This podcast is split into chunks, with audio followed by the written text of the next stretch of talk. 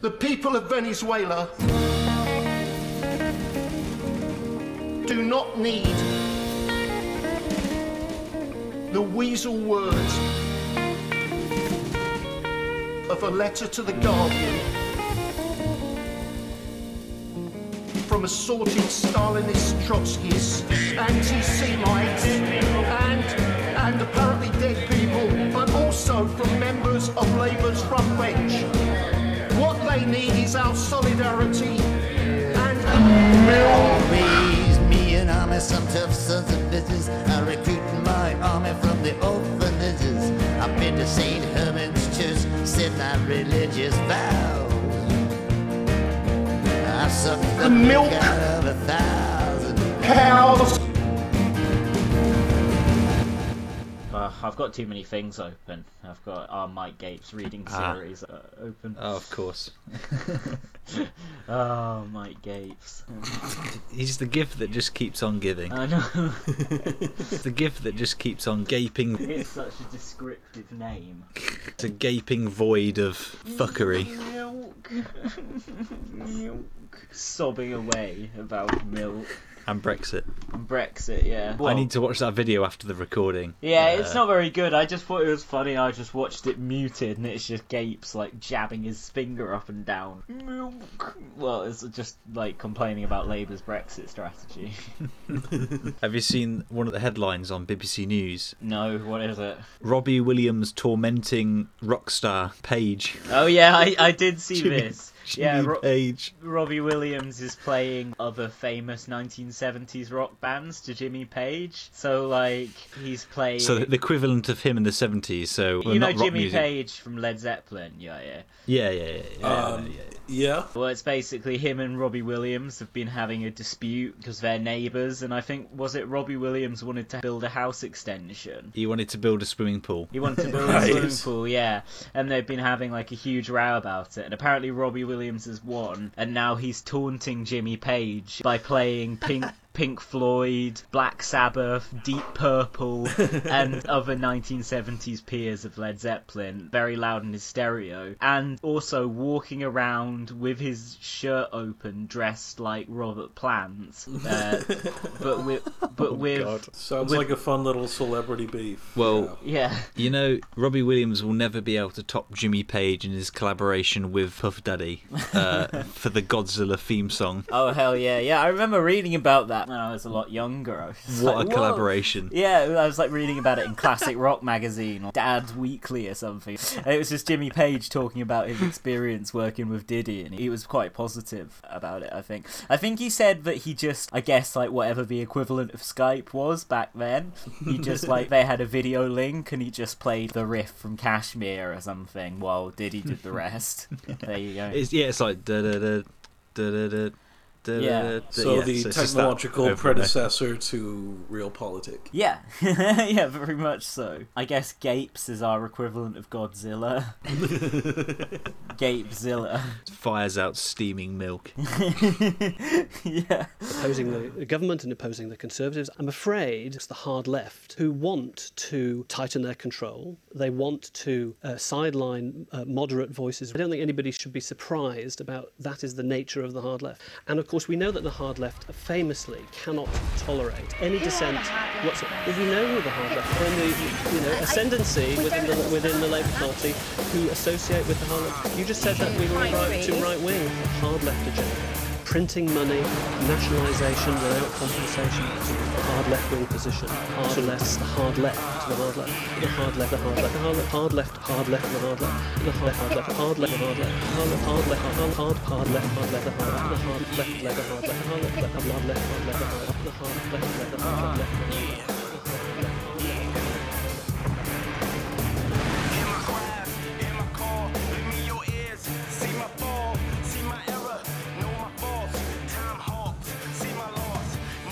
Oh, well, okay, so, like, fuck, I guess we've finally got this Clint episode together then. Yep. Yeah. Who's going to introduce? Right, just a word in advance. I've got a little bit of a headache. It's annoying. It's just come on, but that's a fact. Uh, One- I We'll, don't know. we'll get in, we'll get the good stuff, we'll get out. My nose is a bit blocked up, so that, that's okay. also. Yeah, I guess I was going to start by saying, Tom, did you have a good day at work today? It was all right. Not not great. Not great. You, have you got? It wasn't complaints? amazing. Well, it's just fucking work, really, isn't it? Why? Why do you ask? Pussy generation. Pull yourself up by your bootstraps. Like none of this bitching and moaning, complaining, asking for fucking handouts. You just want the moon on a stick. You want the know, world yeah. handed to you on a plate, don't you? I know. You, you, Working two jobs is not enough. You, you, puss, you little you pussies today. You just haven't got the ethic that the greatest generation had. You know. Yeah. The only way you're not going to be considered a part of the pussy generation is only if you thwart a terrorist incident. Yeah. Yeah. Exactly. And then you get it made into a film. There was a film I watched last night that reminded me of, of course, Clint Eastwood's classic 2018 film, The 1517 to Paris, and it was Tony Scott's late period work, The Taking of Pelham 123, which I Oh, watched yeah. last night, and it's some black guy who has like one line in it saying to a woman, like, What, you think I've got a plan to stop this train hijacking because I'm a tough black guy? And she's like, No. I saw your ring. And he's got like a Marine's ring on his finger. Anyway, this guy is sort of like the three lads from the 1517 to Paris of the taking of Pelham 123. Except he just gets brutally murdered by John Travolta. uh, ra- rather than heroically saving the day, Denzel Washington has to come and do that later. So that's an immediate kind of cinematic. What's not an antecedent? What's the thing following in the path of? Well, I guess it is an antecedent because it came out nine years before Clint's film that I compared it to. But who's to say Tony Scott is not a heavily Clint influenced filmmaker? If only he made a film with Clint. Yeah, I don't think he is because Clint's like fucking. There you go. Stick the camera here, shoot it. Very unfussy. Whereas Tony Scott is, you know, Much more methodical. just, Yeah. yeah, just like dose every fucking shot up to the eyeballs, but whatever. you know. Yeah, just and we were better off because of it. We were better off because of it. I enjoy a good Tony Scott film. That's all. Hey, Oh, I yeah, fucking sure. look, hey, I have a soft spot for the Last Boy Scout. Yeah, what, no what do matter you how think? ridiculous and offensive it is. What do you think of his later work, where his films got quite avant-garde? Oh yeah, taking a Pel- Like- Pelham one two three, a very very avant-garde film. Well, no, no, but really, in terms I like of I in like terms taking of a the Pelham one editing, three. I like it's, his. it, it's, Oh, it's, uh, it's pretty manic, isn't it? one The of, editing. it's one of the films with the most swearing of all time. Did you know that? So I was really disappointed when I saw that Deja Vu, which I still haven't seen, is PG thirteen. I was like, for fuck's sake! Like I, re- you know, I thought that, that he might have established this kind of niche with crazy editing and ridiculous swearing, and but no, no. Anyway, this is all pretty irrelevant. What are we talking about today? Yeah, guys? is it's- very little to do with Clint. it's not. It's, it's not Tony Scott. One day, one day. Yeah, so as those of you who follow me on Twitter may be aware of the last couple of months, I have been taking a deep dive into Clint Eastwood, his filmography as a star, a director, and a producer, and hmm. a composer at Yeah, times. The, the well-known leftist Clint Eastwood.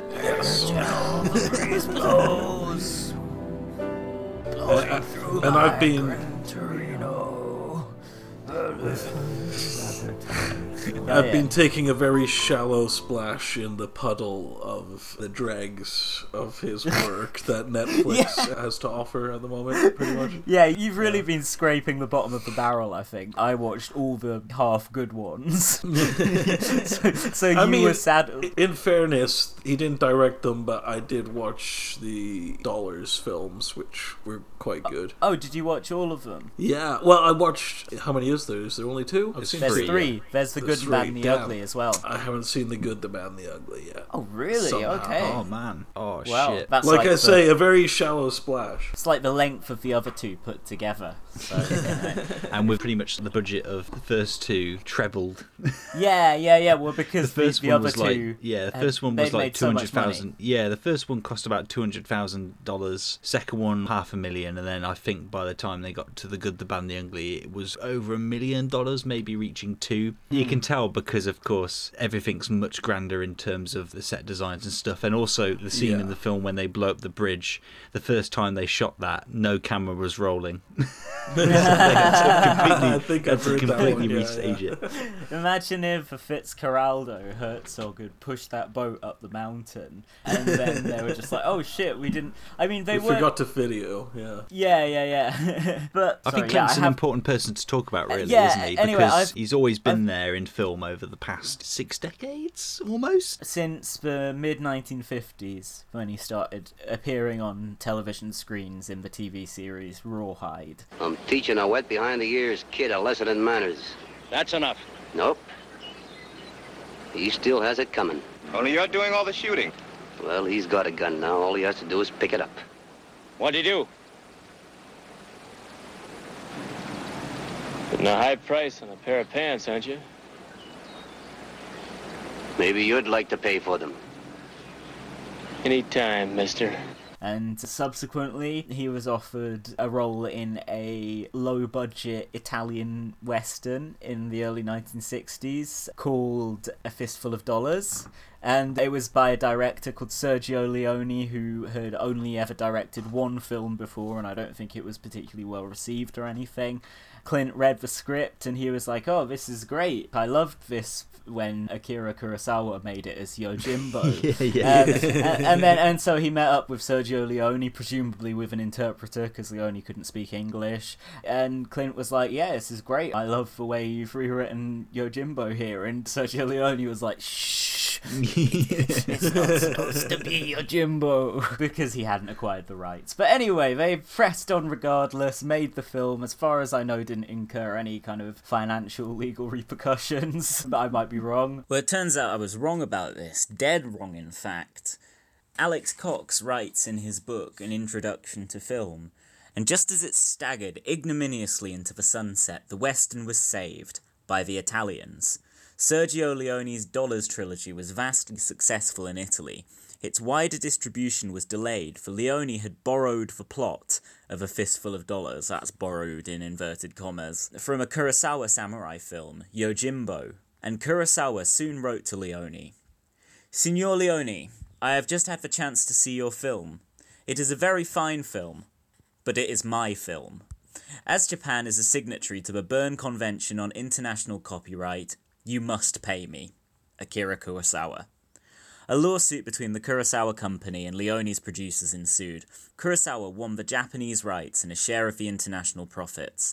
The film and its two sequels cleaned up abroad as at home. Then they made another one, and then, as we've said, the two of them were massively successful, and they made a third one, and by this time, Clint had become a very big star back in the United States. So at that point, I guess he was kind of like, fuck it, I don't need to make these small time Italian films anymore. I'm going back to America. Yeah, I think uh, one of his first westerns back there was Hang 'Em High, wasn't it? Yeah, Hang 'em High was like so many Clint Eastwood films that Clint didn't direct himself, although he hadn't started directing at this point. It's directed by an Eastwood apparatchik. Yeah, which Um, is you're, you're seeing a lot of his films. The guy he brings on board, like, right, I'm going to tell you some scenes I want in there. You direct the rest of it. Yeah, it's, that's uh, his style of doing it. It's directed by Ted Post, who was a director on Rawhide, where Clint liked him, and he was like, I want Ted Post. I think Don Siegel, who he had also started working with, was like, I don't want to do it. So Clint requested Ted Post, even though he was completely untested, and he got what he wanted. And Ted Post would later go on to direct the Dirty Harry sequel, Magnum Force, which I think we'll, we'll talk about a little bit later. But yes. Hang 'em High, very good film, enjoyed it. And another key thing that happened in the Clint Eastwood saga at this point is in 1967,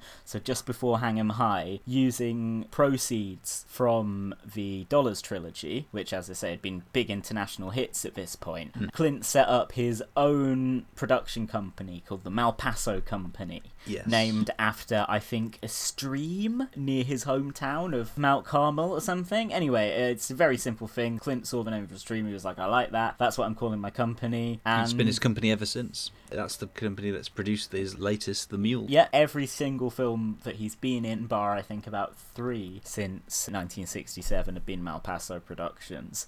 Around this time, he established a very, very fruitful director star partnership with Don Siegel, who, in my view, is one of the great American directors. Personally, like, despite being a huge Clint Eastwood fan, I'm not a huge Dirty Harry guy. I mean, I think the first one is a good film, but to be honest, Right. like, they are a bit fash, and people say like Just a bit, yeah. people say like, "Oh, Clint is not portraying Dirty Harry as a hero, or whatever," and it's like, no, no. I've seen interviews with Clint. Like, he totally thinks that Harry Callahan is a fucking hero. You know, it's it's classic Clint, the first Dirty Harry. It's like Dirty Harry needs to catch some horrible child murderer or something, and the, It- it- the the, the killer's based on the Zodiac killer, I think. yeah, and there's just too much red tape. Basically, the cops keep Yeah. Clint keeps being about to catch the killer, and then the other cops will be like, "No, no, we've got all these regulations." Yeah, the running the running trend in the Dirty Harry films is it's the bureaucracy of the famously liberal police force stopping Harry from doing his job. Basically, that's the Yeah. running trend in all these films. Yeah,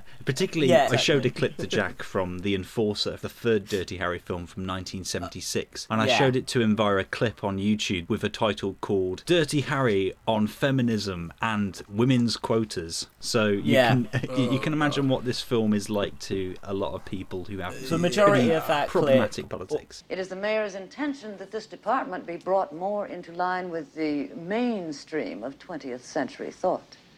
Just how does he figure to do that, Mrs. Gray?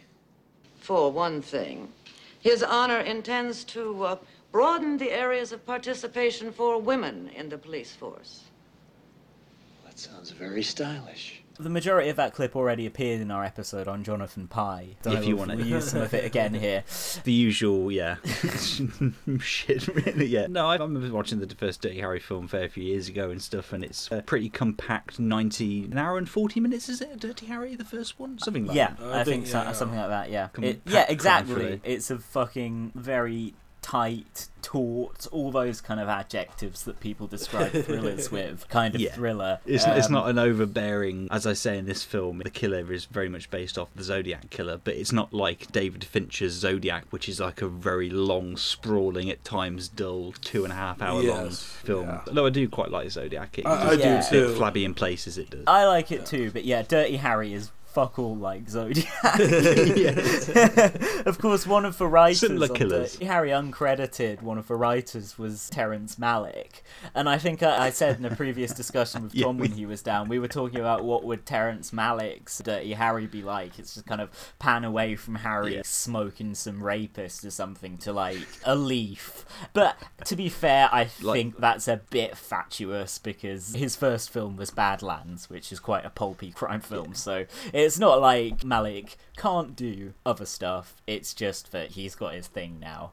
There were five Dirty Harry films. Yeah, Um, and as I say, I like Dirty Harry. It's just I don't like it as a franchise. Really, I it's had not. no idea there was five of them. Wow. The last one was in 1988 called The Deadpool, and it actually Yeah. has Jim Carrey in one of his first film roles. In. Well, his, his first dramatic role, at least. He plays Imagine like that. a drug-addled rock star who gets killed in it, and it's part of this. I think the story is that it's a pool game of different people who are kind of lined up to be. I don't know. It's just the usual Dirty Harry fare. It's the fifth one in the series. It was on its last legs. These days, Jim Carrey is just addled by all the diseases he's contracted through refusing to get any vaccinations. Charlton Heston movies are no longer in demand, and his immortal soul may lay forever in the sand. The angels wouldn't take him up to heaven like he planned, cause they couldn't pry that gun from his cold dead hand. What did he say? It takes a cold dead hand. The serial killer in the first one is called Scorpio. That's Yeah, like pretty yeah. That's it. blatant, yeah. Like in The Simpsons. Well, uh, Pauline Kael, of course, famously described Dirty Harry as fascist medievalism. I thought that his relish when he killed the man who stood for all liberal principles rolled into one, plus all evil rolled into one, you know, the man who was an absolutely maniac of a killer but wore a peace button, so that Dirty Harry stood for all the, all the right wing forces in American life. Uh, that, that relish that Eastwood showed about killing, I found offensive. He's very unlike the John Wayne character who stood for the right, who was a man of principle. Clint Eastwood seems almost now a machine for killing. Well, I think he does express a new mood in movies, and certainly he expresses a new mood in American life. The Bogart hero felt pain. When he killed someone, he suffered from it, and he was a man of experience. You saw the lines of pain on his face. The Eastwood character does express a new emotionlessness about killing that people feel is the truth now. And Clint Eastwood is a totally unprincipled killer. And, and Paul, Pauline Kael also describes Salt of the Earth as a propaganda film straight from the Kremlin. So uh, yeah, Yeah, well, all right. Pauline Kael's a melt next, but no, she had a famous. Salt of the Earth is a great film, folks. Check it out. Yeah, Salt of the Earth is great, but Pauline Kael had a famously frosty relationship with Clint Eastwood, and I believe in one of the Dirty Harry sequels, a film critic character very clearly based on Pauline Kael is horribly killed by uh, some kind of serial killer. Imagine him trying to convince the director to put that scene in there. It's like, kind of like, hey. I know this is obviously based off Pauline. What, like, what are you trying to do here? No, I'm just trying to make a point. Yeah. You know, film critics, they're failed filmmakers, you know. Yeah. he definitely uh, said that in his life. He's an extremely mediocre director. He really doesn't know how to dramatize material. The sequences don't build. The films he directs feels very long because there's a static, dead feeling in them and a passionless quality to them. Well, I think he's barely an actor at all. That is, he has minimal resources, but that doesn't necessarily matter for a screen actor. Political attitudes are carried and very intentionally carried in some of these films. I mean, the, the John Wayne films and the Clint Eastwood films made during the Nixon era, and particularly the heyday of the Nixon era, we're carrying the line for a political position in this country. And those pictures were very definitely shaped in those directions. It is not merely that these people express certain attitudes off screen, their scripts are shaped in terms of what those stars believe. One reviews him in terms of what he does on the screen. I know very, very little about him beyond that. And what comes across on the screen is a man with a very narrow range of emotions. Now, Clint Eastwood off the screen may be a very affable man. In fact, the laugh lines on his face, uh, which make him resemble Shirley MacLaine at times, suggests that he's probably a very genial person. But I mean, the Dirty Harry films, in the war that they wage against bureaucracy, be it police red tape that stops cops using the necessary force to catch killers, or be it, you know, in the street. women's quotas, demanding that women be on the force. Um, duh, duh, duh. Yeah, I mean, I think there's a lot to chew on politically in them. I would like to say that the twist in The Enforcer, where that scene is in the film when Dirty Harry's brought onto this board to discuss, he needs to select several officers, and then I think five of them have to be men and three of them have to be women. One of the cops who comes in for the interview, who he questions and stuff, saying that, oh, she's never fired a gun before. The twist is. She saves him at the end. Oh, And- really? But but it never changes his character. He's still the same old. He's Yeah, still the same he- as he always is. He had a few films like that in the 80s, including one that Tom and I watched called Tightrope.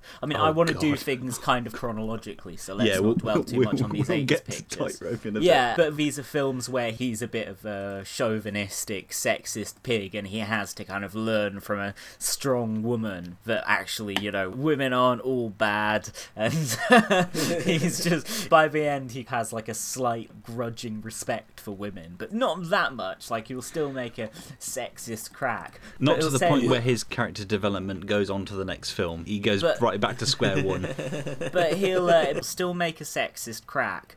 But with a twinkle in his eye that suggests that maybe it's meant in more of a kind-hearted way than it might otherwise be. So anyway, let's just go all the way back. So the Dirty Harry films, largely without merit. Obviously, the first one is okay. The second one, Magnum Force, I really didn't like. It's based on the abandoned script idea for the first one, written by Terrence Malick, and rewritten by the right-wing dream team team of John Milius and Michael Cimino, and you know, despite enjoying a good right wing film, I I was left severely disappointed. It's got a very very inept, long, boring chase scene that wasn't even in the script as written, and I think Clint persuaded Ted Post remember him from earlier in the episode Yeah, to yeah. come along and direct it and add that bit in and john milius the guy who coined the phrase apocalypse now because the Hare Krishna hippie people would walk around the university campus with nirvana now not the band the, the, the spiritual concept like nirvana would not form for another Yeah, they were just twe- ahead of 20 their years. time. yeah Hello, hello, uh, hello, hello, hello, hello, uh, hello, hello, hello, uh, hello. That's good. Good job, man. he didn't like that, and of course, he was very into war and nukes and crushing communism. Uh, uh, Oh, as yeah, those who- war. Good who've Oh, seen his oh, le- and surfing. Don't forget surfing. well, surfing is quintessentially American, isn't it? If the Soviets did do a full Red Dawn, that would be the first thing that they'd ban. The Surfing Boys, is entirely antithetical to communism. Absolutely. Yeah, there is an inherent contradiction there. But it's not very good. John Milius actually was very unhappy with the script. He thought that Dirty Harry shouldn't be having actual romantic relationships in it. He thought that Dirty Harry was basically this bitter, lonely incel who should kind of just only ever be able to have transactional relationships with women if they're sex workers and otherwise just you know really not be able to have any kind of a human bond with them. And i actually agree with john milius there. I mean i don't know if he thinks that's a good thing if he's like if he's like john milius like no fap january or whatever it is. But Yeah. um i think that that's a much truer portrayal of this fucking psychopath callahan It's a bit Yeah, God's Lonely Man as well, isn't it? Yeah, fuck, they should have got Schrader in, so they'd have had a script that's just like Schrader wrote a bit, and Milius wrote a bit, and Cimino wrote a bit, and Malick wrote a bit, and they just got everyone, got all the other lads in, got a Scorsese in, George Lucas, got Elaine May to do rewrites, everyone who was active in that era. But no, I want to go back to Don Siegel anyway, because first Okay. Dirty Harry film, best Dirty Harry film, not the best Don Siegel Clint Eastwood film. So before Dirty Harry, they did I think three films together. There's Coogan's Bluff, Mm. which I watched with my dad recently from What are your 1968. Shit, I really didn't like it. It's, uh, Really? it- they sort of transposed Clint as the character from the westerns onto a then modern day New York setting, and the gender politics in it are just beyond retrograde. I thought it was just an offensively misogynistic Worse film. than Tightrope. Yeah, actually, I don't know. I think much worse than Tightrope. Tightrope thought it was trying to do better. It just failed. Uh, Yeah. You know, in what Coogan's about Play Misty for me? That, now that's fucking problematic Yeah. in its gender politics. Yeah, I still think it's worse than Play Misty for me because Play Misty for me, I guess it's kind of a misogynistic, crazy woman obsessed with you kind of trope, but the obsessed person is a kind of cinematic thriller trope going a long way back. You know, it's a very Hitchcockian film, which is the, Yeah, the sure. most obvious comparison. But we haven't got to there yet. We're still talking about Don Siegel. Coogan's Bluff. Coogan's Bluff. Yeah, yeah. And there's Coogan's another one he did as well, rubbish. wasn't he? Uh, Escape he- from he- Alcatraz. That was later on, yeah. Yeah. Although I think Clint basically directed that himself and fired Don Siegel at some point. Oh, but really? after Coogan's Bluff, there's Two Mules for Sister Sara, which is Clint and Shirley MacLaine. And Shirley MacLaine is a nun who, spoiler, turns out is actually a hooker with a heart of gold. And Clint is just like Clint in a slightly like kind of laid back. Yeah, it's a, it's a more comic film, but I thought it was a good light-hearted western. And then 1971, you've got The Beguiled. So Clint and Don Siegel did this in the same year as Dirty Harry, and it's a fucking phenomenal film. It's a western set in the Civil War, and Oh, Clint okay. is a Union soldier who's wounded in battle and taken in by a house of Confederate women. And it's kind of like this big house where I guess the girls there are orphans because it kind of doubles as a kind of girls' school. And he kind of rests there and recuperates for a bit, but he's like a bad guy and he can't help himself but, you know, coming on to as many of these women as possible. And sure enough, it starts to create divisions between the other women and they start to get jealous. And yeah, long story short, he basically gets thrown down the stairs. And I won't tell you what happens from there, but it, Okay. but it, it, it gets a bit like Stephen King's Misery. Yeah, And- interesting, interesting. Well, now on BBC Two, a welcome back to Alex Cox to introduce a new season of cult films in Moviedrome. In 1971, Eastwood and Don Siegel made the majorly successful Dirty Harry, and in 1979 they did Escape from Alcatraz. But in between, Eastwood and Siegel found time to make another film, one that's extremely weird and uncharacteristic of them, and that's the film we're going to see tonight. It's another Western, set in the Civil War, and called The Beguiled. The Beguiled is unlike anything else that Siegel did. For a start, it's mostly about women. Eastwood is the only male character in the film. Nor is it a conventional cowboy film. There are no cowboys. Instead of his usual heroic self, Eastwood plays a deserter from the Union Army, wounded but game for whatever's going on in a weird Gothic house full of obsessive Confederate spinsters who decide to keep him. It's a cross between a Jacobean tragedy and Ambrose Bierce, which is not very far apart at all. And the characters in The Beguiled? Well, they're sort of 60s-ish. In fact, The Beguiled comes from that happy time when it was possible to experiment with cinema, play with film language, with multi-exposures and dream sequences, the era of Midnight Cowboy and The Last Movie. Today, when the American film industry makes a film about the Civil War, they fill it with lies about honor and nobility and the privilege of being gunned down carrying the flag, and call it glory.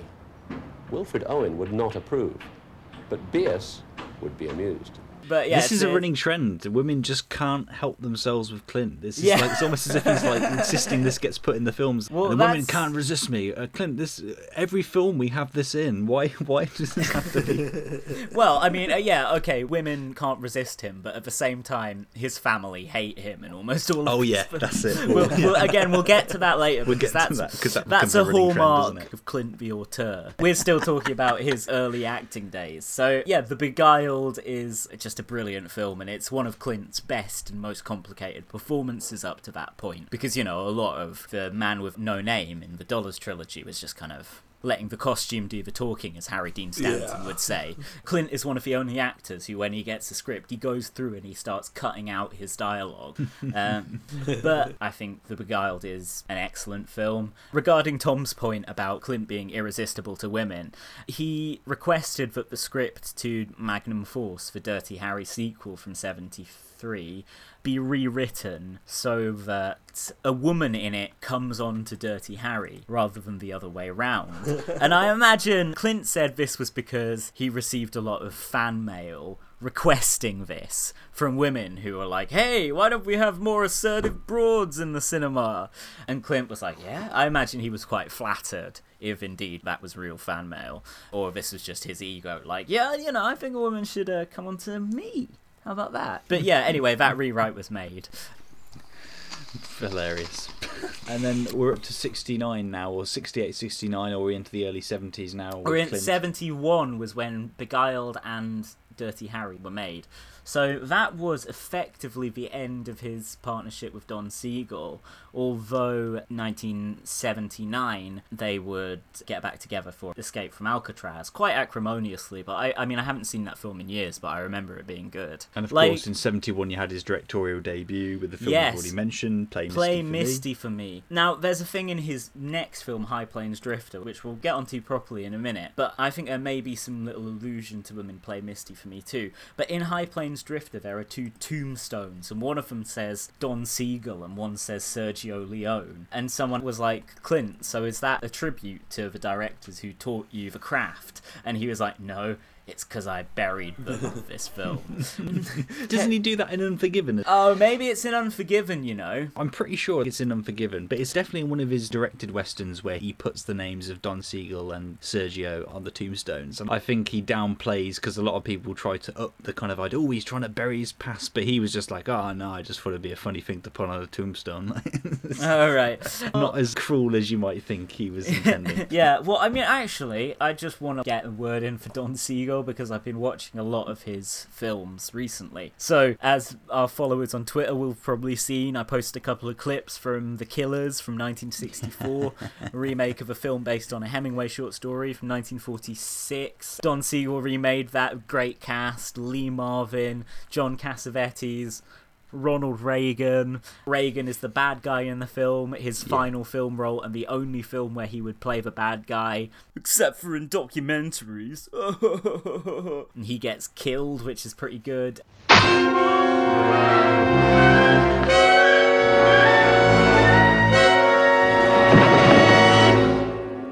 And also And punched, punched, yeah. at one point.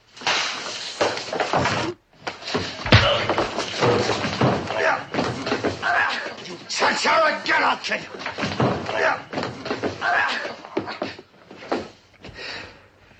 Yeah, that's what our Twitter followers will have seen from the film. I'd also recommend Riot in Cell Block 11 from 1954, a prison riot film.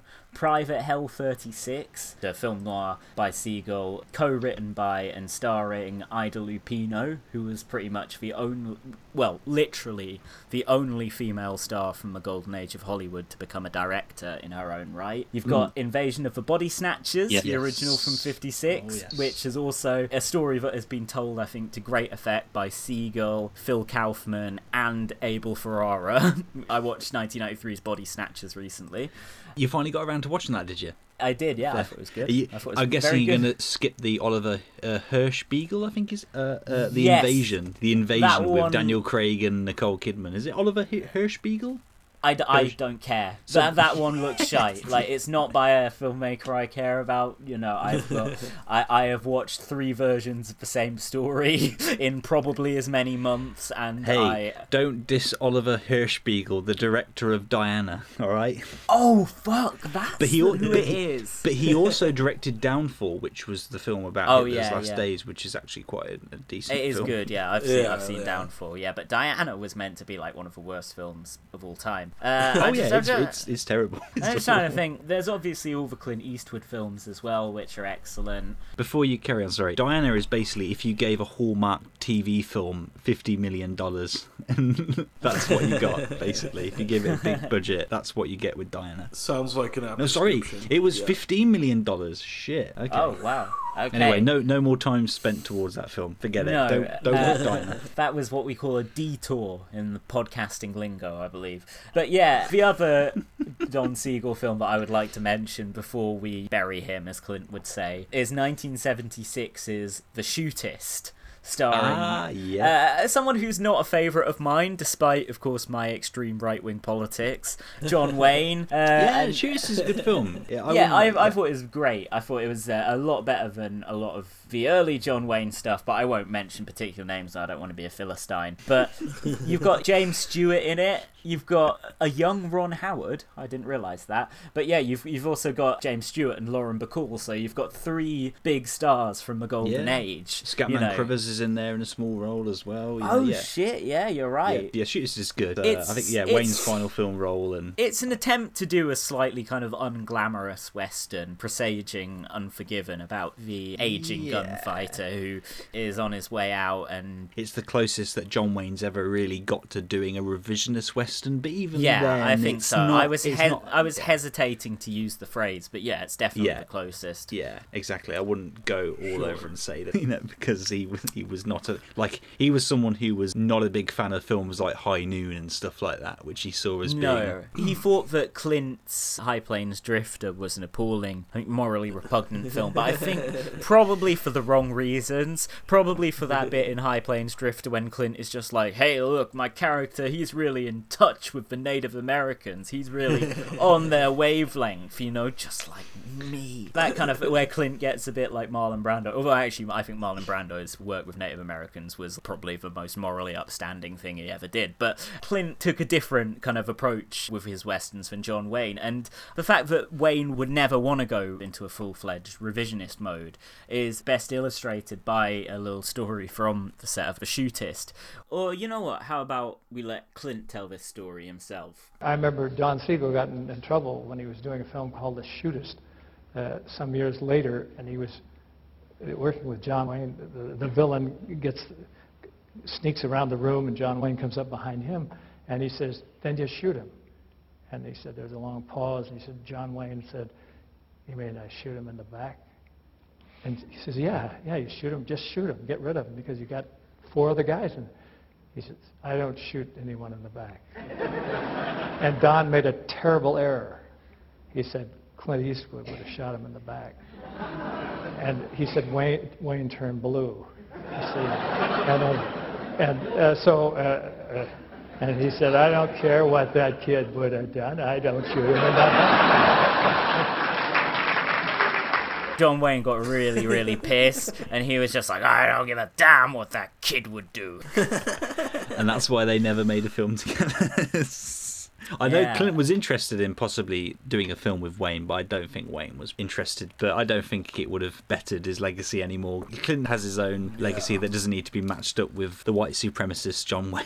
Yeah, the s- a self-described white supremacist. Literally, yeah. Oh yeah. So I guess now we can move on to Clint the auteur. I mean, were there any other notable acting roles that he did before he started directing? Well, I he was in a musical. He was in uh, Paint Your Wagon. Paint Your Wagon with Lee Marvin. Yeah. Yeah, I was surprised because I've never seen this. And Tom, you said apparently Lee Marvin sings in it. Yeah, yeah, yeah, yeah. My granddad used to put this on always when I was a kid. Lee Marvin cannot sing for shit. but he's But got didn't he a a really big kind hit of. with- I was born under a wandering star. He's got such a really husky, deep d- d- voice, but it kind Didn't of he have a big with hit him. with a song from a soundtrack? That was it. I think it was Wandering Star. Yeah, Lee Marvin. Yeah, that particular track kind of had a sort of life outside of the musical that was quite popular with a lot of people. I was born on a wandering star. I was born on a wandering star.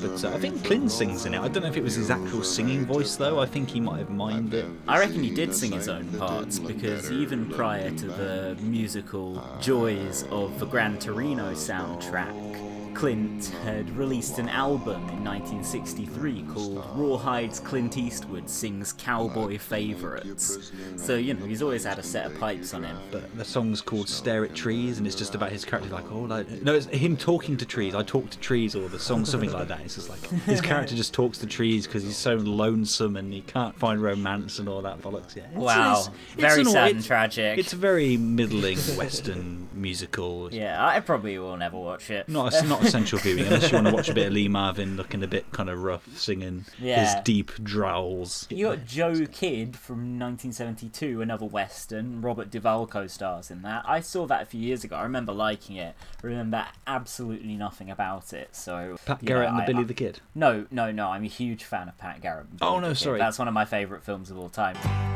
Mama,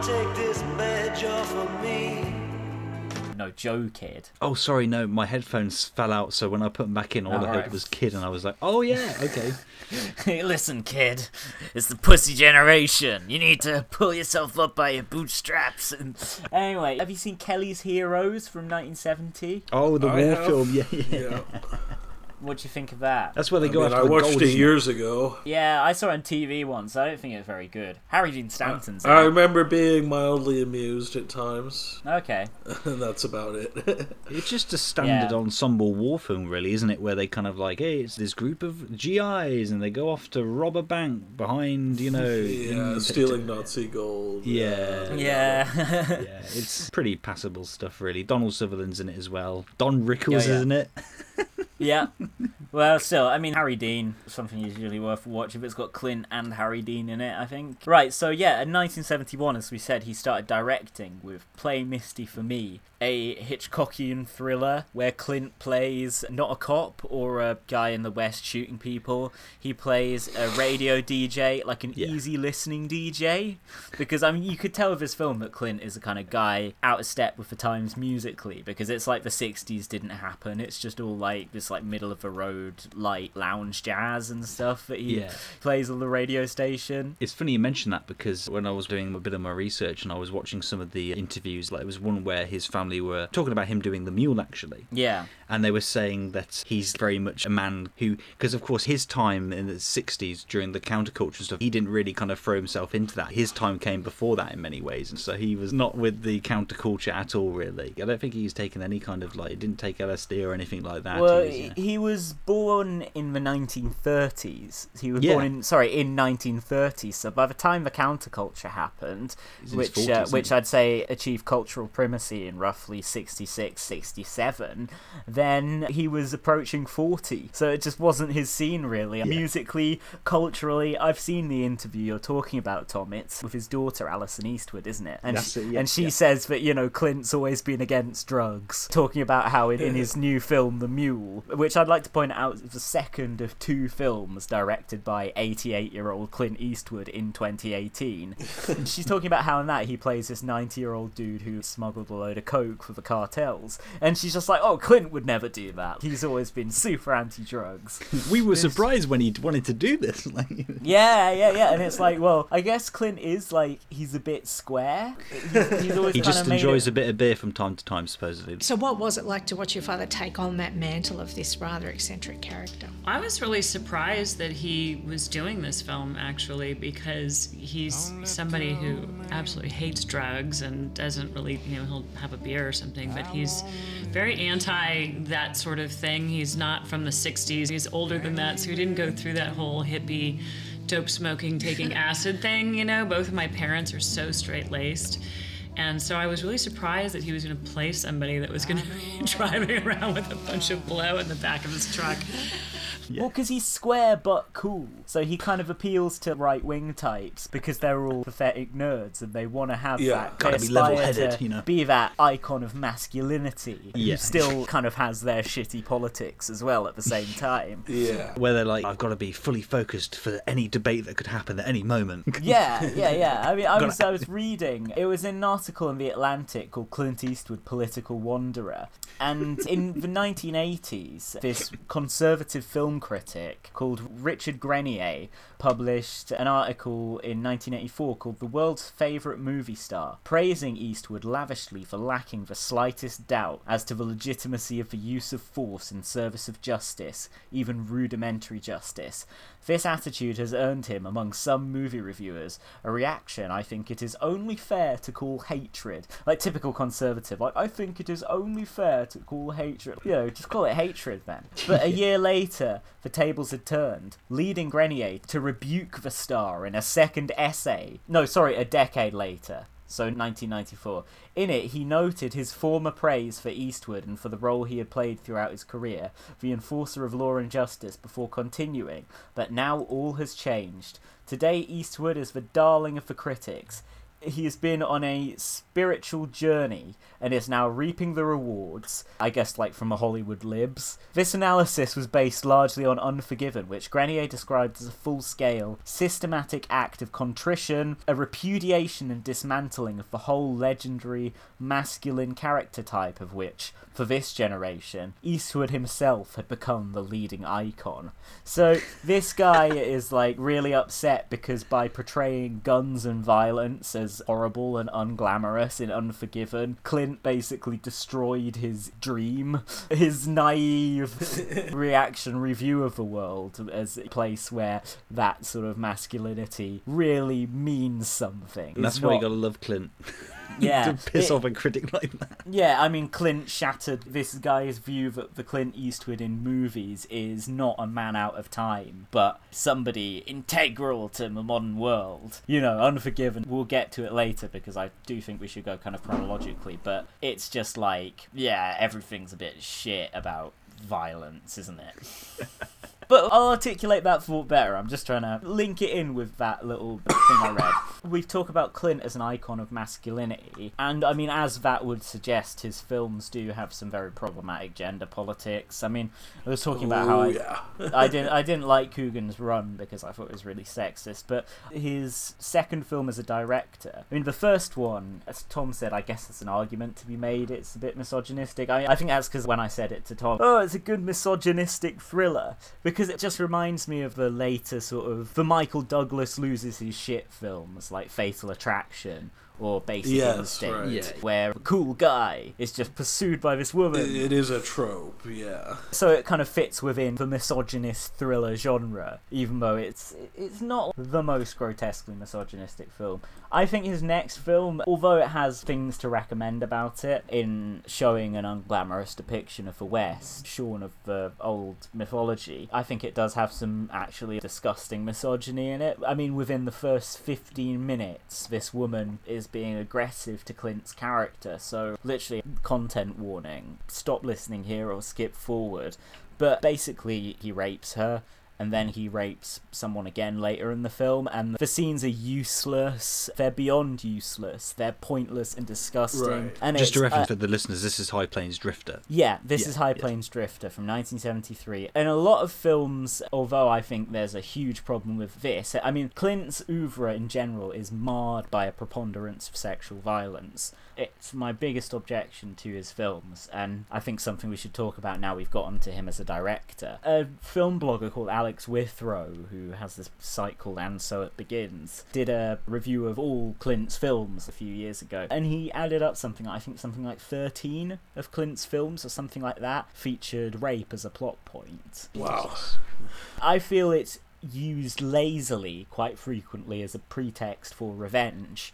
In High Plains Right. Drifter, it's Mm. worse than that. It feels pointless and vulgar and gratuitous. And I think, although he's gone back to that well, so to speak, many times since, it's never been egregious as in that one film. It completely ruined my enjoyment of the movie, which otherwise I think would have been something I enjoyed a lot.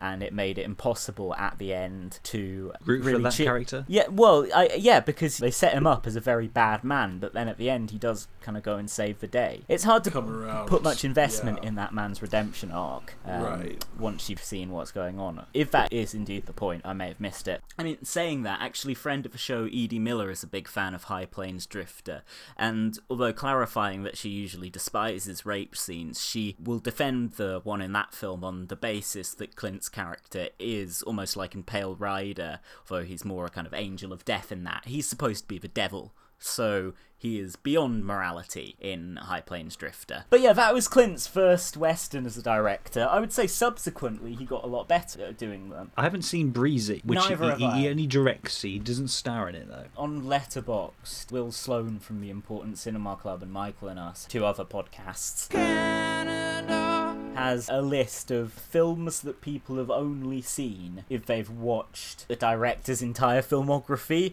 and Breezy was on that list as the kind of film that only somebody doing a deep dive into Clint would watch. and I've done a pretty deep dive into Clint, but I've got to say I've not gone that deep because I was like, is Clint in it? No. is there lots of guns and shooting in it? No. Does it look like a boring? Ro- Do I care what Clint has to say about like romance and relationships? Fuck Yeah. no, absolutely not. So I decided not to watch it. I have seen though his following film, 1975's The Eiger Sanction, which is uh, problematic. Go ahead. yeah, well, I mean, I will say that there is a character in the film who is quite clearly portrayed as gay, and he has a dog whose name is a homophobic slur beginning with F. Right. Um, Okay.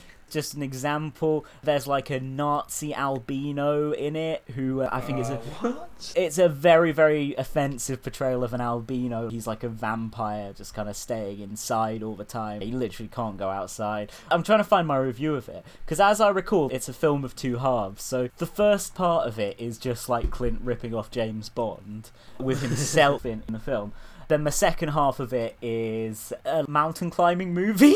I was going to say mountain disaster. I can't remember if there is any kind of disaster, but like Clint's got to climb a mountain for some reason, and it's all like real stunts. Like Clint, and the actors actually did climb a mountain, and it's quite technically impressive, but it's also quite boring. And the first part of the movie, where it's just ridiculous James Bond ripoff, is slightly more fun. Speaking of the terrible gender politics of Clint's film, it has a line where he seduces a woman who's another spy by saying, I thought I'd given up rape, but I changed my mind.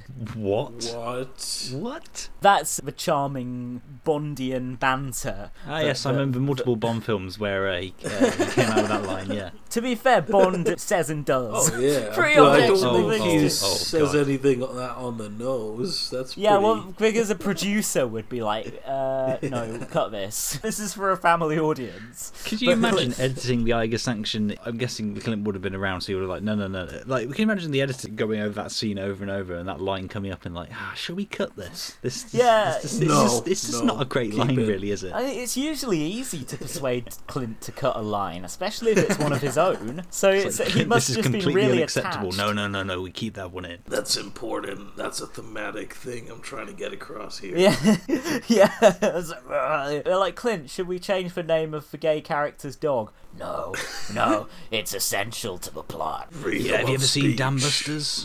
That's what this film's about. Yes, following the Eiger sanction, he made a film that was actually good. Just before it, he'd done a film with Michael Cimino called Yes. Thunderbolt and Lightfoot. It's, it's an enjoyable film, much better than Heaven's Gate. It's probably Uh, Cimino's probably one of his best films, and right before he went so far up his own ass. Yeah, definitely. Well, it's got no ridiculous pomp and ceremony. Like, he doesn't make Clint do a fucking ballet in it or anything. Thing like, you know, Heaven, Heaven's Gate and The Deer Hunter are half choreography and half imperialism.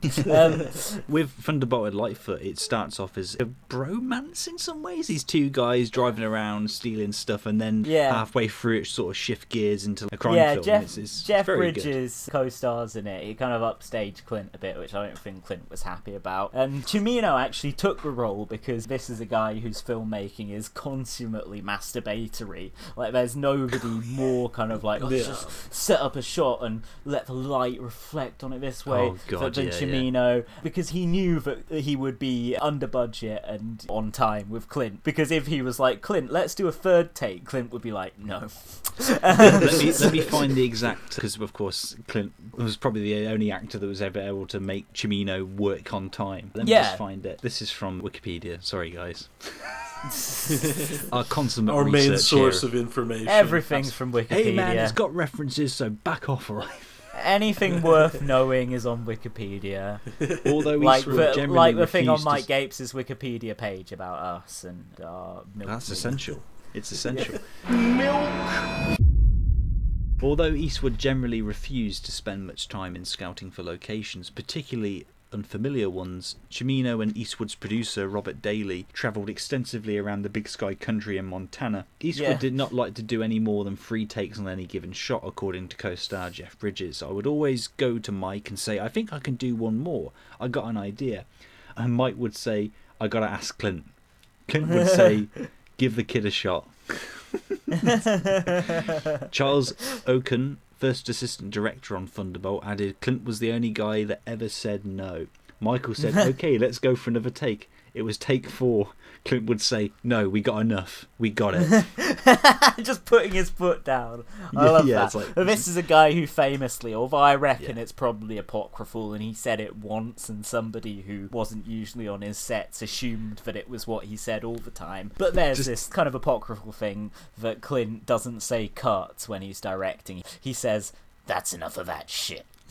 yes. And just to give people an idea of how fucking difficult it was to work with Michael Cimino, when he was filming Heaven's Gate, he would sometimes wait extended periods of time if he was having a wide shot of the whole crowd of people moving across a Western American vista. He would hold on for an incredible extended amount of time just so the cloud formation in the shot would look good enough for him. That was how fucking, as Jack says, masturbatory. Yeah, he was a very difficult individual. And from an interview I read with him a year before he passed away from the Hollywood Reporter, I think, I think he granted them an interview. He's a very, very problematic conservative and misogynistic individual. He described. Oh, really? um, he described. I mean, yeah, shock and horror. If you've seen The Deer Hunter, and it's pretty nasty, as you say, Jack, imperialism. You get that idea. But yeah, he described Kathryn Bigelow's The Hurt Locker as being, oh, the film the girl made about the box. So yeah. Wow. Yeah, he's a pretty, pretty, not a nice guy. You'd think reactionaries would be more of a fan of what Bigelow has turned into. Just kind of running her scripts past the CIA and everything. I mean, I think Kathryn Bigelow is a very good filmmaker. But Yeah, absolutely. It's, it's Yeah. just it's just zero dark thirty and yeah, um, very fresh. I don't really yeah. want to watch a film where you got to get through the first two hours to enjoy 30 minutes of good composition. Like, I'm alright. See him take down Big Osama. Bin Laden. Yeah. Take him down, boy. Bin Laden. Take him down. Gotta get Right. through two hours of shit to get to the good stuff. Take Right, him no, down so- Bin Laden. so, following the classics that are Thunderbolt and Lightfoot and the far superior, the Eiger Sanction, uh, Clint then teamed up with an author I'm a big fan of, Philip Kaufman. Now, Philip Kaufman's, of course, the director of The Right Stuff, the great movie about space travel. He's the director of the great Northfield, Minnesota raid, the sly, winking revisionist western that I really recommend. Sly winking. So, oh god, that uh, sounds like. Uh, anyway, uh, yeah, Philip Kaufman, good director. Now, I don't want to uncritically frame Phil Kaufman as this kind of progressive director in contrast to Clint, so using Alex Cox's introduction to film as my source again, here's a little bit about a Kaufman movie that I do really, really like called The Right Stuff. This is in a chapter about Hollywood self censorship and product placement, and it's in a section about the military industrial complex and its role in Hollywood films. Product placement has become a very big business, worth 8.25 billion per annum worldwide, according to a 2013 analysis, with almost 5 billion of those dollars being spent in the United States. Most of that money was spent on placing products in sports and television shows, but a substantial amount went to the Hollywood studios. The US military isn't allowed to offer money to the studios, but it doesn't need to. It has facilities, tanks, aircraft, aircraft carriers, and free extras to trade instead. David L. Robb observes in his book Operation Hollywood, pages 177 to 88, that all the branches of the US military offer resources to the studios in return for the right to vet screenplays and require changes. As an example, he gives The Right Stuff, USA 1983, which the US Navy viewed as an excellent recruiting tool. However, the Navy refused to provide the producers with assistance until they agreed to make several changes to the script and to reduce the amount of swearing in the picture. Since the film was a tool for recruiting young people, the Navy needed it to receive a PG rating rather than an R. Studio, director, that's Kaufman, and screenwriters complied. The next paragraph in this actually references Clint, but I think I should quote that later. Kaufman wrote the script to the outlaw Josey Wales, the next western that Clint Yeah, was going to do, film. and he was going to direct it, but then Clint fired him for doing too many takes. of course. Of course. Classic. Get Yeah, the fuck out and, of here. uh, We're gonna get this. We're gonna Yeah. be methodical. Who did Clint hire as the director best placed to fill Philip Kaufman's shoes? Clint Eastwood. Uh, he directed the film himself, which is, I think, better than just getting, as I say, an apparatchik along to do it. And it was a good film. and I think there's a, a lot to like in The Outlaw Josey Wales. It's a bitter anti government tract. it says on Wikipedia Kaufman was less happy with the novel's political stance. He felt that it had been written by a crude fascist and that the man's hatred of government was insane. He also felt that element of the script needs to be severely toned down, but he later said Clint didn't, and it was his film. You'll be surprised to learn that Clint didn't want to make the film more pro government. So it's about a man who is betrayed by everyone, but especially government. Um, and he, jo- he, you know, he joins the Confederate Army, but then they betray him too. Uh, I, I, I, I think All government, man. yeah, I, well, I think the Confederates betray him by giving in to the Union, and uh, he, he wants to he wants to stay fighting because they murdered his family. Like I say, often in Eastwood films, women can just be props to be murdered or, or sexually Yes. assaulted. I think he might have a son in this as well who gets killed. Anyway, all his family get killed. There's the great scene which I clipped in our last episode, like so many Clint clips, where he's kind of saying, "Governments don't help people, you know, people help themselves," something like that. He's talking to the Native American chief, and then the Native American chief is like, "Yes, this is very wise. I respect you." And I came here to die with you. Or live with you. Dying ain't so hard for men like you and me. It's living that's hard. When all you've ever cared about's been butchered or raped. Governments don't live together. People live together. Governments, you don't always get a fair word or a fair fight. Well, I've come here to give you either one or get either one from you. And I'm saying that men can live together without butchering one another. It's sad that governments are achieved by the double tongues. He's almost as brazen as John Wayne at times, sneaking political messages in there. Like the like, like the Yeah, Alamo is notorious for that. There's very anti-communist elements like snuck into the Alamo, which of fucking course that. Snuck uh, into it. or the bit at the end of Big Jim McLain, which is of course just a straight up propaganda film. Big Jim McLain, aka marijuana for the European audiences. Yeah. But where John Wayne is just like, ah, we, we've got a great constitution. It's just a shame that some people go around abusing it. And what I'm saying is, we need to change the constitution to ban freedom of speech. So it's pretty much like that, yeah. But good film. Definitely Clint was coming into his own as a director at that point. A director of westerns, especially. Although he would only do two more as a director at this point. Oh yeah, The Outlaw Josey Wales. That was the film that my dad encouraged me to watch and got me into Clint Eastwood. Yeah, great movie. Great movie, absolutely. And of For- course, an honourable mention for Chief Dan George in the film. He's brilliant as a lone Watty, Waity. Can't remember his name. I'm not sure. He's Yeah. a Native American actor, but he's great in that movie. Yeah. And then I actually haven't seen a lot of Clint's stuff from the late 70s or the 80s. I got the Gauntlet on Blu ray, but I haven't watched it yet. My Blu ray of Firefox that I ordered to watch with Tom still hasn't arrived. Oh, Uh, what? Oh, yeah, just for just for reference to people, Firefox is Clint's techno thriller from the early 80s where he plays a US pilot who goes covert in Russia to steal a Soviet spy plane. But what what's the twist, Tom? God knows.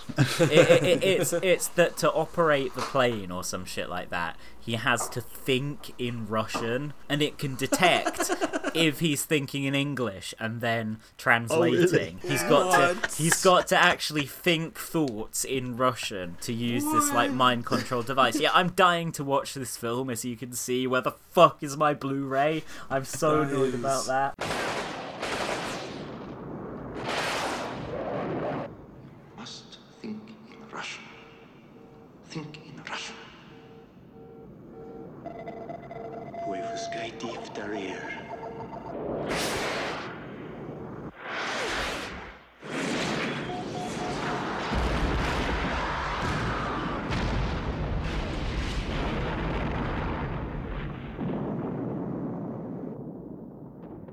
Have to get like So- a North American So or it's European like copy of Kit, it? but Russian. You're right, it was a foreign copy of some sort, Tom, definitely. But no, he has to think in Russian, yeah. Should Yeah. be an interesting viewing. Around about this time, he did his duo of films that he co starred in with a monkey Every Which Way But Loose and Any Which Way You Can. I couldn't tell you anything about those films, I've never seen them, but I believe they're said to be more light hearted fare than a lot of Clint's typical stuff. Uh, And also, some of these films we've mentioned also featured uh, Sondra Locke as well, who I believe he was in a relationship with at the time. And, uh, And- there's a bit of a problematic history there as well because he he definitely You're saying problematic so much. it's fucking Clint Eastwood. Like. uh, he essentially ended a career. I think he. Uh, yeah, yeah. He basically had a blacklisted. They split up, and he told all his producer mates, "I won't be in your movies if you cast her." Or I guess it worked, and she died recently. So R.I.P. Sondra Locke. Absolutely, it's yeah, pretty problematic. My husband did not run off with another woman, and I have no intention of working in your show. Are you messing with another man? No, I wasn't messing with another man. And furthermore, my life is not your concern. Shh, you're gonna wake up Doc. Don't tell me what to do. Look, I am your boss, and don't you forget it. You are nothing but an illiterate cowboy.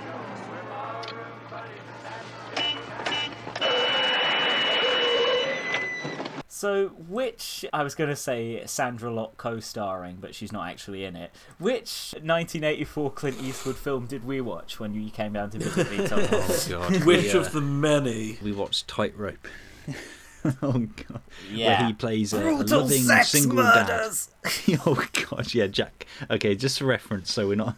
Could you get your copy of Tightrope and read the back out of it Yeah, to the, the listeners, please? Because this information on the back of the Blu-ray is just absolutely ridiculous. Loads. Imagine pitching a film like this. Lured by the promise of kinky sex, two men prowl the French Quarter. One is a cop, one is a killer.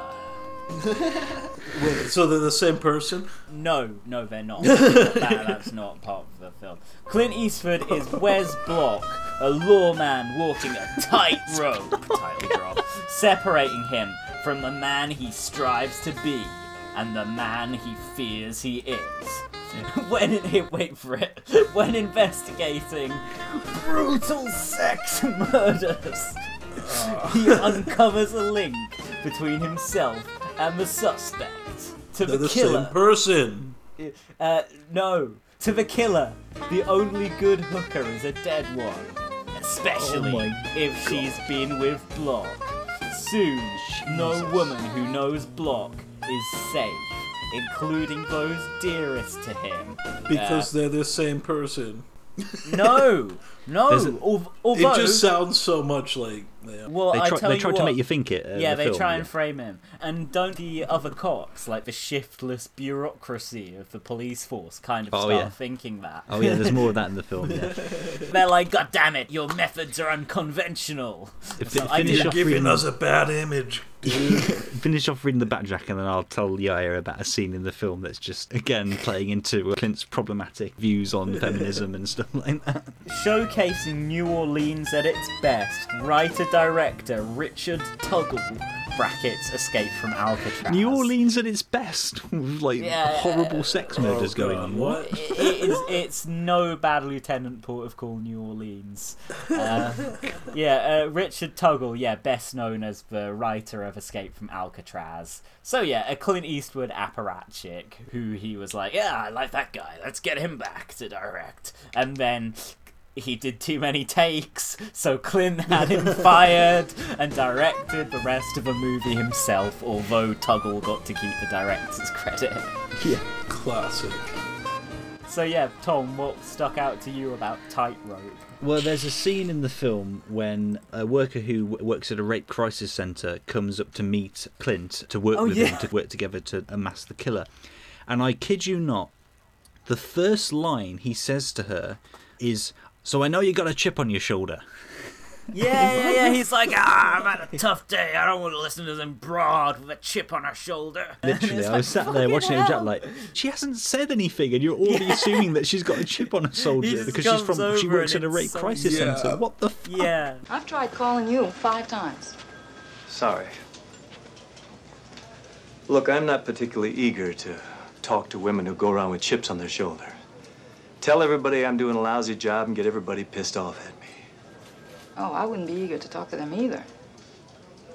On the other hand, I'm really not eager to talk to cops who have a chip on their shoulder, stereotype women from rape centers, and then go to just about any length to avoid them. I'm sure you don't care for those kinds of cops either. Honestly, again, folks, terrible. problematic elements in many of Clint's films. Yeah, I mean, it's very like mid 80s kind of urban law and order kind of political Yeah. filmmaking in a way. You know, like uh, sort of shades of Robocop. yeah, it's uh, trying to go where, into, where, like- where he shoots the guy like uh, and says to a woman, Madam, you have suffered an emotional shock. I will notify a rape crisis center. Literally, it's, It's uh, kind yeah, of it's- yeah, shades of these. Like they're kind of uh, look. This is the reality for women in harsh city full of crime. You know, that's, Yeah. not, that's not very eloquently put, but that, Again. but that's kind of what they're portraying. again, gender politics in Tightrope are all over the place. It just no, but it is one of those where Clint is trying to learn. He's trying to move forward in that regard. He plays a single dad in the film. He's got two young daughters in the film, and his, his Yeah. wife's walked out on him, and he His- uh, yeah, his wife has just left him for some rich dude and left him with the kids. And this is where it all starts, really. This is where the running theme of Clint being fucked over by his family in different ways works its way into his films, you know? Uh, yeah, from there on, he's just a deadbeat dad in almost every film. Like, Yeah. his family despise him. So many films. So many. There's a trope, like, I think in True Crime, in Blood Work, in. The um, Mule, even in The of- Mule. Yeah, in the. Uh, well, yeah, in The Mule, in Million Dollar Baby, in Absolute Power. Gran uh, Torino. a- Gran Torino, his family hate him in Gran Torino. Yeah. Uh, I think maybe in The Line of Fire, or I might be wrong. Oh shit, no, in The Line of Fire, it's revealed that his wife left him because he failed to prevent John F. Kennedy getting shot. Oh, we'll get to the In Line of Fire because he didn't direct that one, but that's one of my favourite starring. Clint Eastwood films. It's some proper good thriller schlock. It's yeah, it's it's hilarious. But yeah, in the eighties, he kind of ploughed on directing films. He did uh, Pale Heartbreak- Rider? Well, all right, I was just gonna say Heartbreak Ridge because I've never seen it and I'm not interested in it, so it'd only take a second to mention. It's a war film. Says I it haven't all, seen really. it. Uh, No, I find so few war films are any good. And I find them like because everyone's in uniform, I can never tell the characters apart, and so I, re- I uh, so I really struggle to connect from on an emotional level. It's like a few I'd say- good men and all the courtroom scenes that are all just in military attire, and it's just like Yeah, I mean, one of the things I. I will say about American Sniper is that by being a very, excuse the pun, highly trained character study, it, it avoids the homogeneity Yeah. of ensemble films set in the military. But yeah, fuck Heartbreak Ridge. I haven't seen it, but who cares? Pale, Rider. Oh, the great thing about Pale Rider is that we spoke earlier on in the episode about Heaven's Gate. Now, Heaven's Gate was a turning point because it essentially broke down this time when the American film auteur uh, Like Clint. Yeah, like like well, Clint managed to just keep on hobbling on, but Yeah. Scorsese, Cimino, of course, was affected by it. Several quite prominent filmmakers. Paul Schrader, would you say as well? Oh, yeah, I mean, I don't know, because Schrader, he got lucky in that he kind of got his break around the time that, as a director, I mean, he got his break around the time that that autoristic age of Hollywood was ending. But of course, he has intermittently struggled to finance his films ever since, so Yeah. Schrader kind of got started just when the party was almost over. But to put There- into there- perspective, yeah, um, there were a few massive, ambitious films like Michael Cimino's Heaven's Gate, or three years earlier, William Friedkin's Sorcerer. Now, I've watched both of these Oh, films Sorcerers, recently. yeah. Sorcerer is like 500 times better than Heaven's Gate. Sorcerer is a phenomenal film. Heaven's Gate is like 6 out of 10, maybe.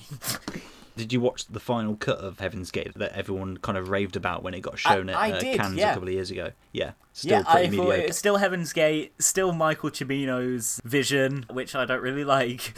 but hey, But- Thunderbolt and Lightfoot was good, so he is not all bad.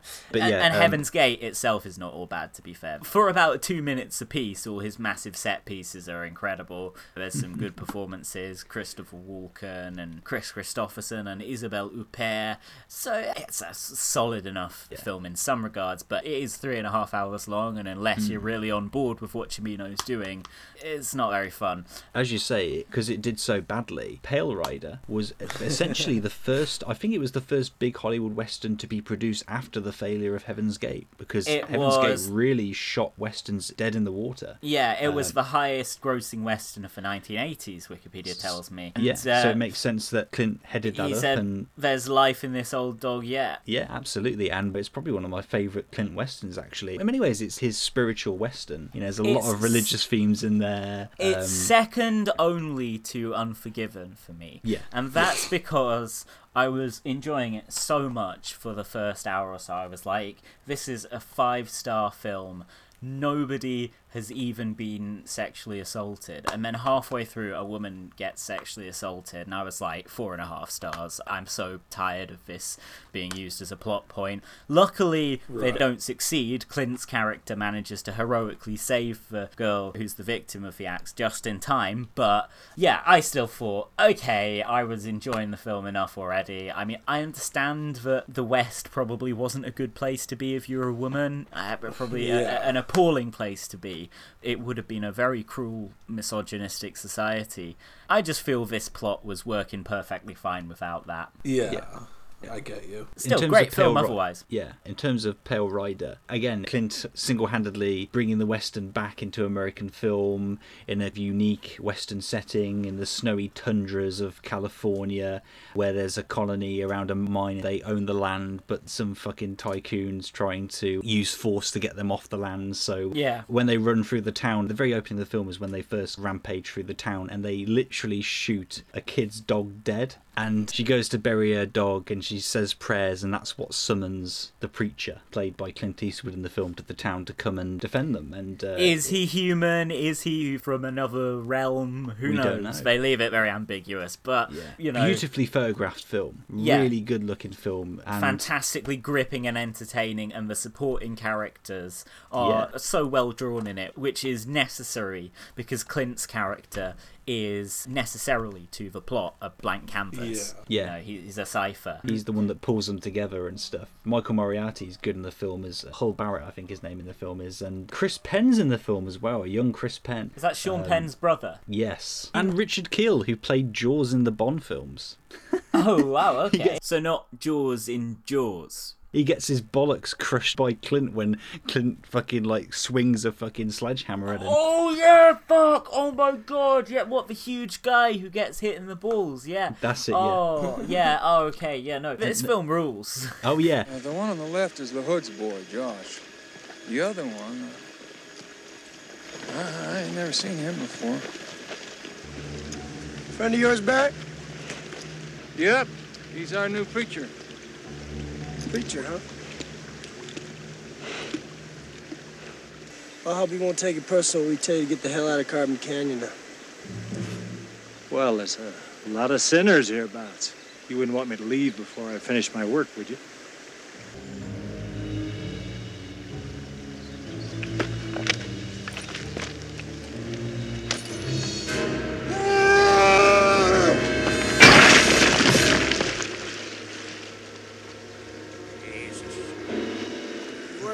Preacher?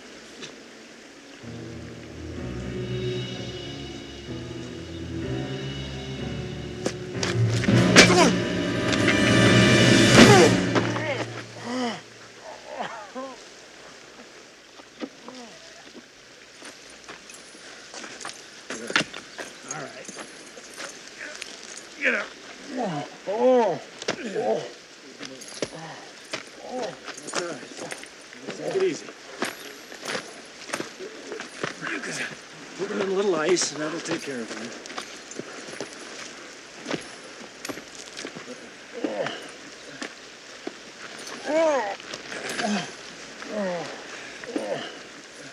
Thanks for stopping by, son.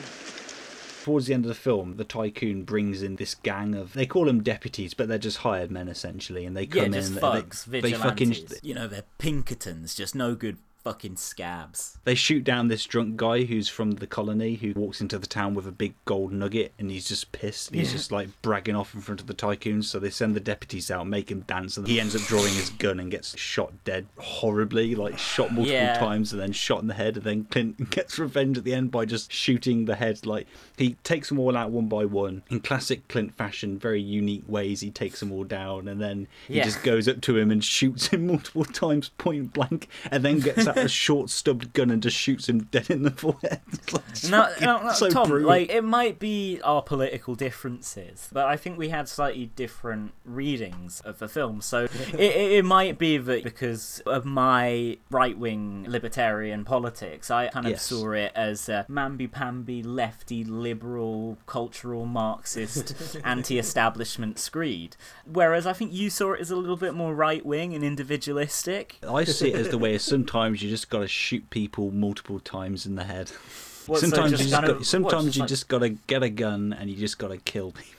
Uh, I thought it was about he teaches the villagers to band together against the bad industrialists. Yeah. Oh no no no! He does it himself at the end, doesn't he? He gives them encouragement, but he does most of the hauling and stuff in terms I of. uh, suppose, yeah. It's not like I don't really want to make too many comparisons with Matewan, where it's more of a collective effort to scare off the mining company. But yeah, Oh yeah, yeah. They have got the similar element of yeah, the mining company hiring a bunch of men with guns to come and fuck them up for not doing what they want. I mean, it's a strike in Matewan, isn't it? And it, in Pale Rider, it's because they want the land. Yeah. But I mean, lot you know, of- but yeah, both- it's, it's both definitely those- nice seeing Clint depict rich tycoons as being just utter assholes. Well, yeah, I mean, standing it's, up for uh, the working it- man, you know. It's a bit kind of like a watered down version of the politics from spaghetti westerns, which often portrayed capitalists and industrialists in a very negative light. For instance, Yeah. Sir- Yeah, Sergio Leone's own Once Upon a Time in the West and the subsequent film Duck You Sucker.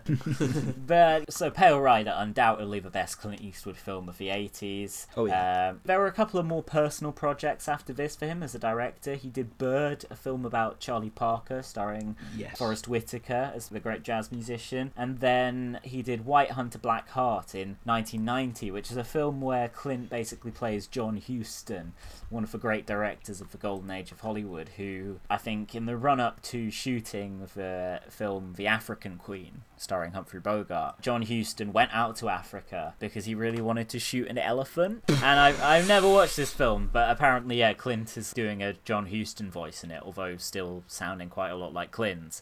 And he's just kind of like, It's not a crime to shoot an elephant, it's a sin. Mr. Speaker, the uh, Leader of the House has announced that we're going to be debating the Ivory Bill. Donald Tusk. Isn't the reality that the big elephant in the room is, is the statement this afternoon by the European Union Council President, Donald Tusk? Is he smoking as many cigars as John Huston in the film? I, would be Oh, interested yeah, to see sm- that. Smoking as much loud as uh, I don't know. John Huston was a was a marijuana smoker. We're- Yeah, I wouldn't, right. I wouldn't doubt that. Yeah, Yeah, right. We're I- into the nineties now. Uh, can I have Oh. a piss? absolutely. Good shit. Yeah? Yeah. Right. It's the real, real. It's the real, real. It's the real, real. It's the real, real. Quality. Quality. Quality. True. Yeah. God, yeah. Shoo! Sneeze, Not yeah, long yeah. before we get to In the Line of Fire. Oh no, I can't wait. Well, we've got, we've got Unforgiven first. Oh shit! uh, Of course, yeah. oh yeah, god. I've seen loads of the films from here on. But yeah, right. I'll see you guys in a minute. All right. Cool. Grab the bong, bring it to the microphone. That's it. Light it, inhale it. Yep. Take it in, and exhale. Um, no, I've had a good Christmas, matey. Um, how, how are you? How's your relationship going? Ah, that's it. That's what I want to hear. It's good. It's good, man. I can feel it coming through the microphone. Uh, so that's yeah. What's Hello. going on? Here he is. Did I miss Hey, just being Hey. talking about stuff and hitting the bong. Oh, nice. Yeah. So you got back into the bong. Yeah, yeah. Right. Okay. So let's get into the nineties. So 1990 was a two-film year for. Fucking hell! You can hear that bong. Uh, oh, we got... What bong? Right, and that's all we've been able to edit for now. Stay tuned for Clint's career from 1990 to the present. I picked up this great book of interviews called Conversations with Clint, and at one point in the book, Warren Zevon just randomly turns up and sits with Clint and the interviewer for an extended period of time. So, in honor of that seismic coming together of the minds, let's play this out with another seismic meeting of the minds. That's the phrase, isn't it? This is Bob Dylan covering Warren Zevon's Mutineer. I'd say Clint actually reminds me of Bob in many ways. I mean, they're both old as shit now. Clint's about 10 years older than Bob. Bob's in his mid 70s, Clint in his late 80s. And they both still just love to work. Be it Bob used to do 100 shows every year. Now he's cut down, does 80 shows every year, which is not bad for a man, as I say, in his mid 70s. Clint directs a film. Well, he tends to do a couple in short succession, maybe a year off, he's generally not having actual time off in that year off. He's planning his next projects. These are guys who just they live and breathe work. Dylan loves performing. He still makes records quite regularly to this day. And Clint loves directing, producing, periodically acting, and they've both got very very rough singing voices. So enjoy Mutineer.